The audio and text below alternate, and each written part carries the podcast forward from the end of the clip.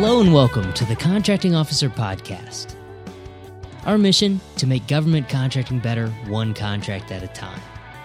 Whether you work for government or industry, we're here to help you understand how the other side thinks. Today's episode is a special encore episode for the Thanksgiving holiday. The topic is the 80 20 rule, which Kevin talks about all the time. What we're really talking about is the difference between the way the commercial world buys things, the way you buy things yourself, and the way the government buys things. This is actually the second episode that we ever recorded and published, so it's a little rough. It's good to know that we've somehow gotten a little better at this over the course of a year, and I don't know why I'm only coming out of one ear, but let's get started anyway. Okay, Kevin, let's talk about the difference between how the government buys and how you buy. Okay. In simple terms, the government buys in some of the same ways we do, but the big difference is they're required to compete lots of things. They're required to set aside certain amounts of contracts for companies such as small businesses. They're required to recompete contracts they've already awarded. And if you think how different this is to how we buy services, when I buy a car, or I buy a, a, customer relationship management software, or I buy a, hire an accounting firm for my for my company. All of those things, there's no strict set of rules. I can go down and talk to my friend who happens to own the dealership and just buy the car on the spot without checking any prices or any other relationships. Or I can go hire a, a CRM system based on how cool their website is. It's that simple. So you don't have to buy your car from a small business dealer this time just because because you bought from the largest dealer in the city last time. Good question because I actually don't have to, like a contracting officer has to go out and determine can a small business even do this? Can a certain group of companies who may not even be in my local area do this work? And how different is that than what you and I do when we buy everything from our computer to, we don't compare Apple's requirement. I happen to have Mac, right? So you compare what I needed and I decided, you know what, I like Mac software better. Technically speaking, it does a lot of the same things as a PC, but I just happen to like it better. And you don't shop on price with a Mac because they set their prices. It's a very different. So the end goal is ultimately the same, but how you get to the end goal might have to be different if you're a government contracting officer. Correct. The, the end goal is to acquire goods and services at a combination of the best price, best service, and the best solution as it may be, which is the technical solution. So depending on what you're buying, it could be the process is going to be different. But the reality is, whether or not you have to compete it, yes, is more, more often than not the answer. And then if you don't, there's a specific set of rules you have to go through. So the end goal is to get a great product or service and to support your user. So if you're a buyer for a large company who's not a government contractor, your process to buy software is going to be very different. Things like here's one when, as a contracting officer, you're only allowed to take, last time I checked, it's a $25 value gift from a company who may actually sell you something at some point in the future, right? Well, compare that to the commercial market where wining and dining, and maybe I'm oversimplifying, but spending time networking with with potential customers, it's a completely different environment. There are no rules. There's no, no, there are few rules. there are a lot fewer rules about how that relationship works. So the reality is the end game is the same is you want to get a, a great product and great service, but to get there, it's a different process, it's a different mindset. You have things like the Competition in Contracting Act that says you have to compete everything unless for a certain set of circumstances, which you then have to document. So you're talking about non-government contracting companies, of course, right? If if I work for a government contractor, I'm also not allowed to accept large gifts in order to uh, to influence the procurement process from my subcontractors or vendors, correct? That's correct. And that that's another difference is that even as a subcontractor in the government market, the rules are going to expand and flow down to you. Like the, the, the term flow down clause, that's kind of a lot of things we're talking about here. What I'm referring to is the almost hyper, hyperbole of the two ends of the spectrum is you have a completely commercial company and a completely government contractor. Your worlds are different. And you can step in both worlds, but understand that the rules in each world is very, very different.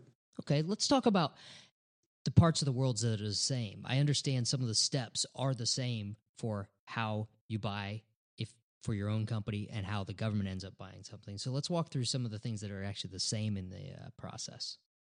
The biggest one is you need to have a requirement. What, what do you actually need? What are you buying? So I'll, I'll use the example of the CRM system again. If the government is looking to buy a equivalent of a CRM system, say SharePoint, they need a, a SharePoint system to manage data. How much data do they have? What does it have to interface with?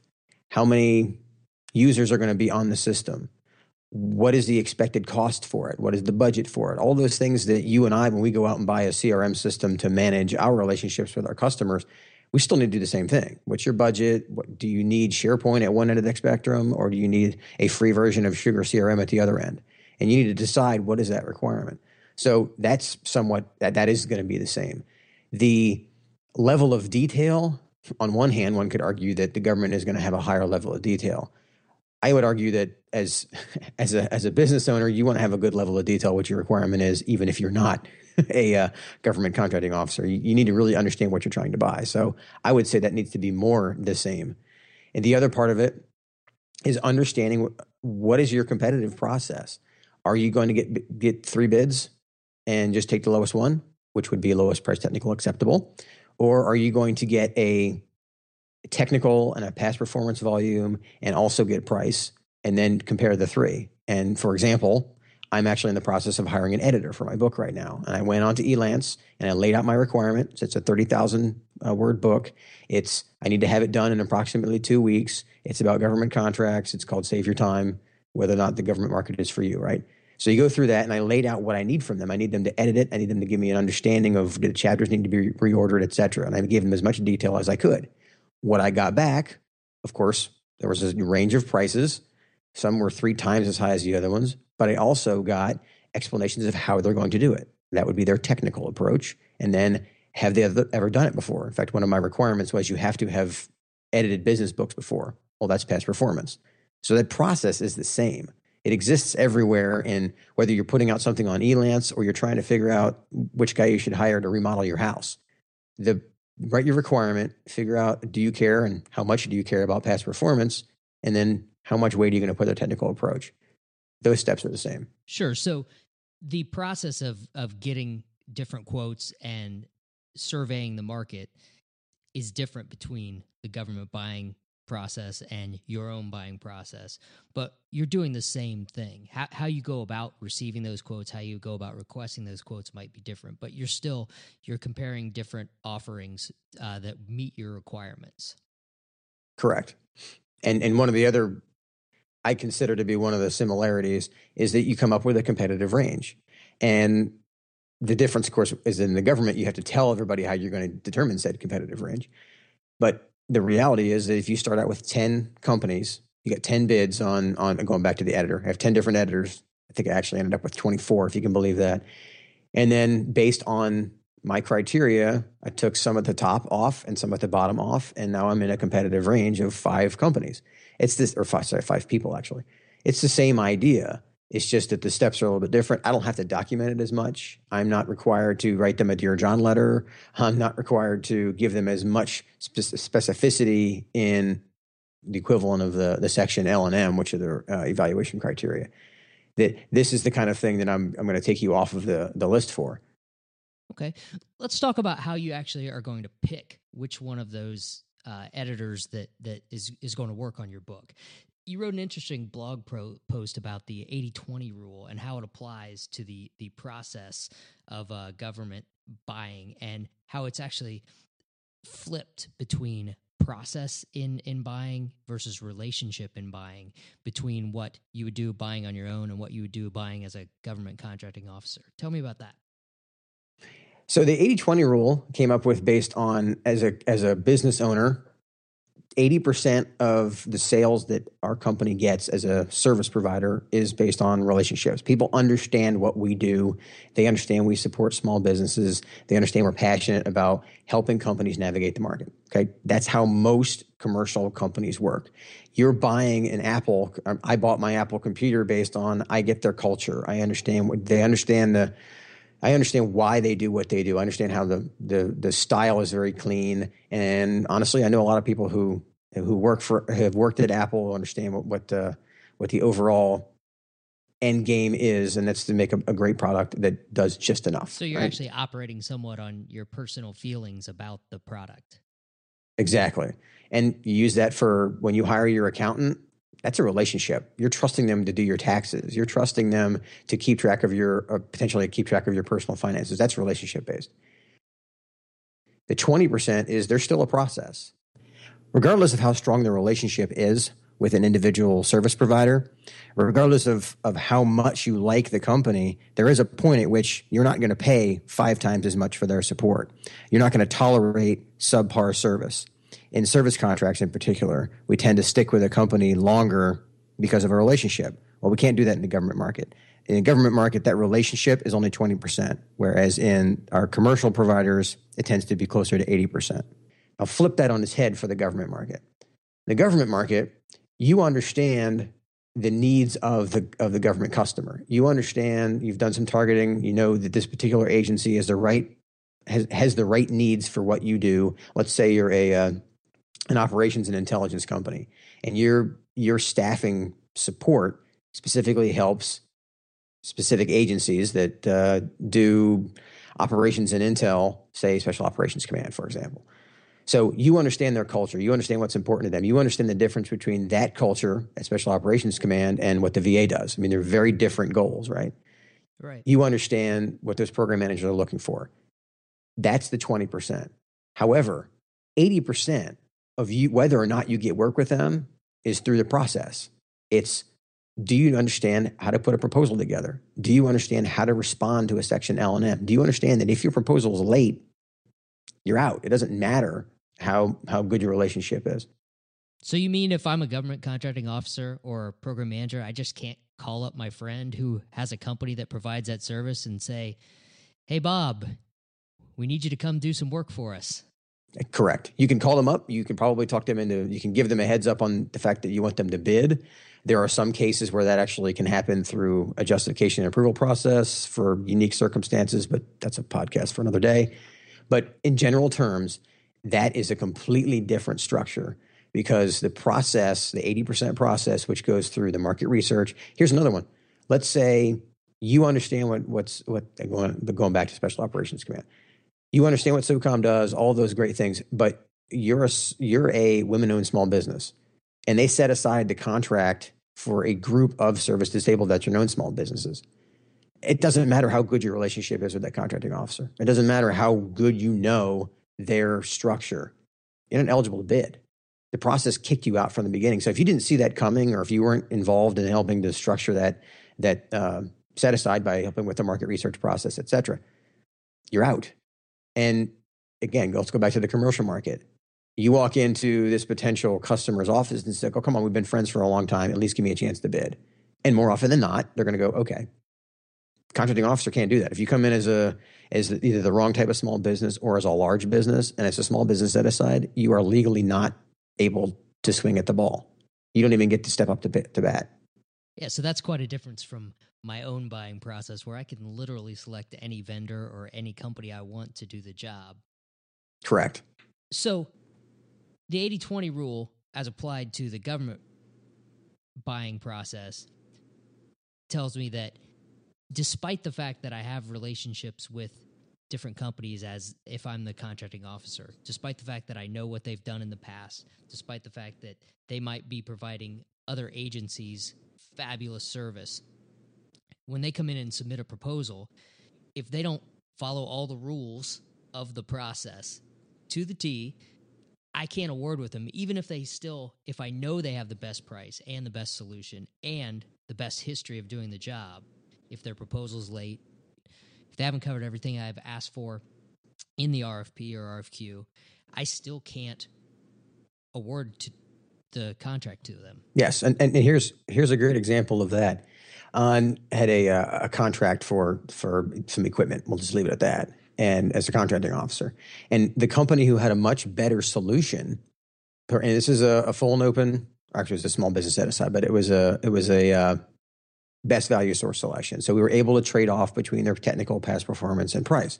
And they had a significantly much better solution technically. Past performance was phenomenal. The customer really liked the user, really liked the, the product. We did a, te- a physical evaluation of it and tested everything. They blew everybody else away, but their price was 50% higher. And during the competitive range, I told them your, your price is significantly higher. So understanding the process got them so far, but the reality was I could not justify paying 50% more for a product because it, it was better, but it wasn't twice as good. So in the end, we, no, the product we got was, was, was good. It wasn't great, but then again, it was, well, two thirds the price. So think about how that plays out as a taxpayer. You're thinking, yeah, I, I can't make that leap. So when you wonder about how, how important is the process, it's not about just simple things like, oh, yeah, obviously, if you're late, you're late, but understanding the, the nuts and bolts of when you get a letter from a contracting officer that says your price is significantly higher, that's that's a big red flag. It's not a shave 2% off your, your price and keep going. It's a big deal. And those are the kind of things in the process that people need to understand. And that's kind of one of the benefits of this podcast. Okay. You touched upon a couple uh, bigger picture government words there best value competition, competitive range. We'll cover those in detail in later podcasts. Yes, I think we'll have a lot of that going around as we as we build more of these. All right, so tell me about another difference between the processes. Say say I've had the same people mowing my lawn for the past 5 years and I love what they do. They show up on time, they do a great job, they don't mow it when it's raining outside. Can I just keep giving them a contract year after year, keep renewing their contract? Yeah, that's a that's a good way to say it. Is everything every service provider, every product that we have in in the government side, it's got to be recompeted unless you get official approval through a specific process to not. So, for example, I mean, the simple example would be the guy that mows your or guy or gal mows your grass, but your accountant, your the, the guy that comes to my house and sprays for bugs, he's been doing it for 15 years. He comes once a year. I have no idea if I'm paying 10 bucks more to him than I should to somebody else. I haven't looked because I don't have to look because it's just not worth my time. As a contracting officer, you got to look every at least every as little as every year, but often as about every five years. But think about how that plays out for you as the user. You had this great product. Going back to my product I was telling you about before, you had this great product. You've been getting it from the same vendor for the last five years. You like it. You've gotten used to it. But guess what? The contract is expiring, and we have to recompete it. We have to rewrite the requirement and make adjustments to it depending on things have changed, and we have to recompete and you may end up with a completely different vendor with a completely different product that meets that same solution. So think of it in terms of the stuff that you have in your house. Um, my printer. If my printer keeps working, okay, I'm going to keep it, right? But if the service provider who comes out and fixes and, and uh, does the adjustments to my printer to make sure that it, it works at the volume that I need, I got to hire a new guy every five years. It doesn't matter if I'm happy with that guy. I still have to compete it every five years. That sounds incredibly inefficient. That sounds like a great topic for another podcast as well. The reasons why the government does uh, go about making you recompete every five years or more often than that. Correct, and uh, and also, it's a great topic for later. I'll, I'll give you one little tidbit that competition is supposed to be inefficient, and if you think about, it's very efficient to just give it to the same company over and over and over again. But if you want to be a government contractor, that system doesn't really serve you, does it? So that, that's a great topic for later. And there you have it the abrupt ending to the 80 20 rule. We really like the content in this episode, and we talk about it all the time in the episodes that we record now. So, thank you for joining us. And if you're listening to this during the week that it's first coming out, have a happy holiday weekend. As always, if you have questions, comments, or complaints, send me an email at paul at contractingofficerpodcast.com.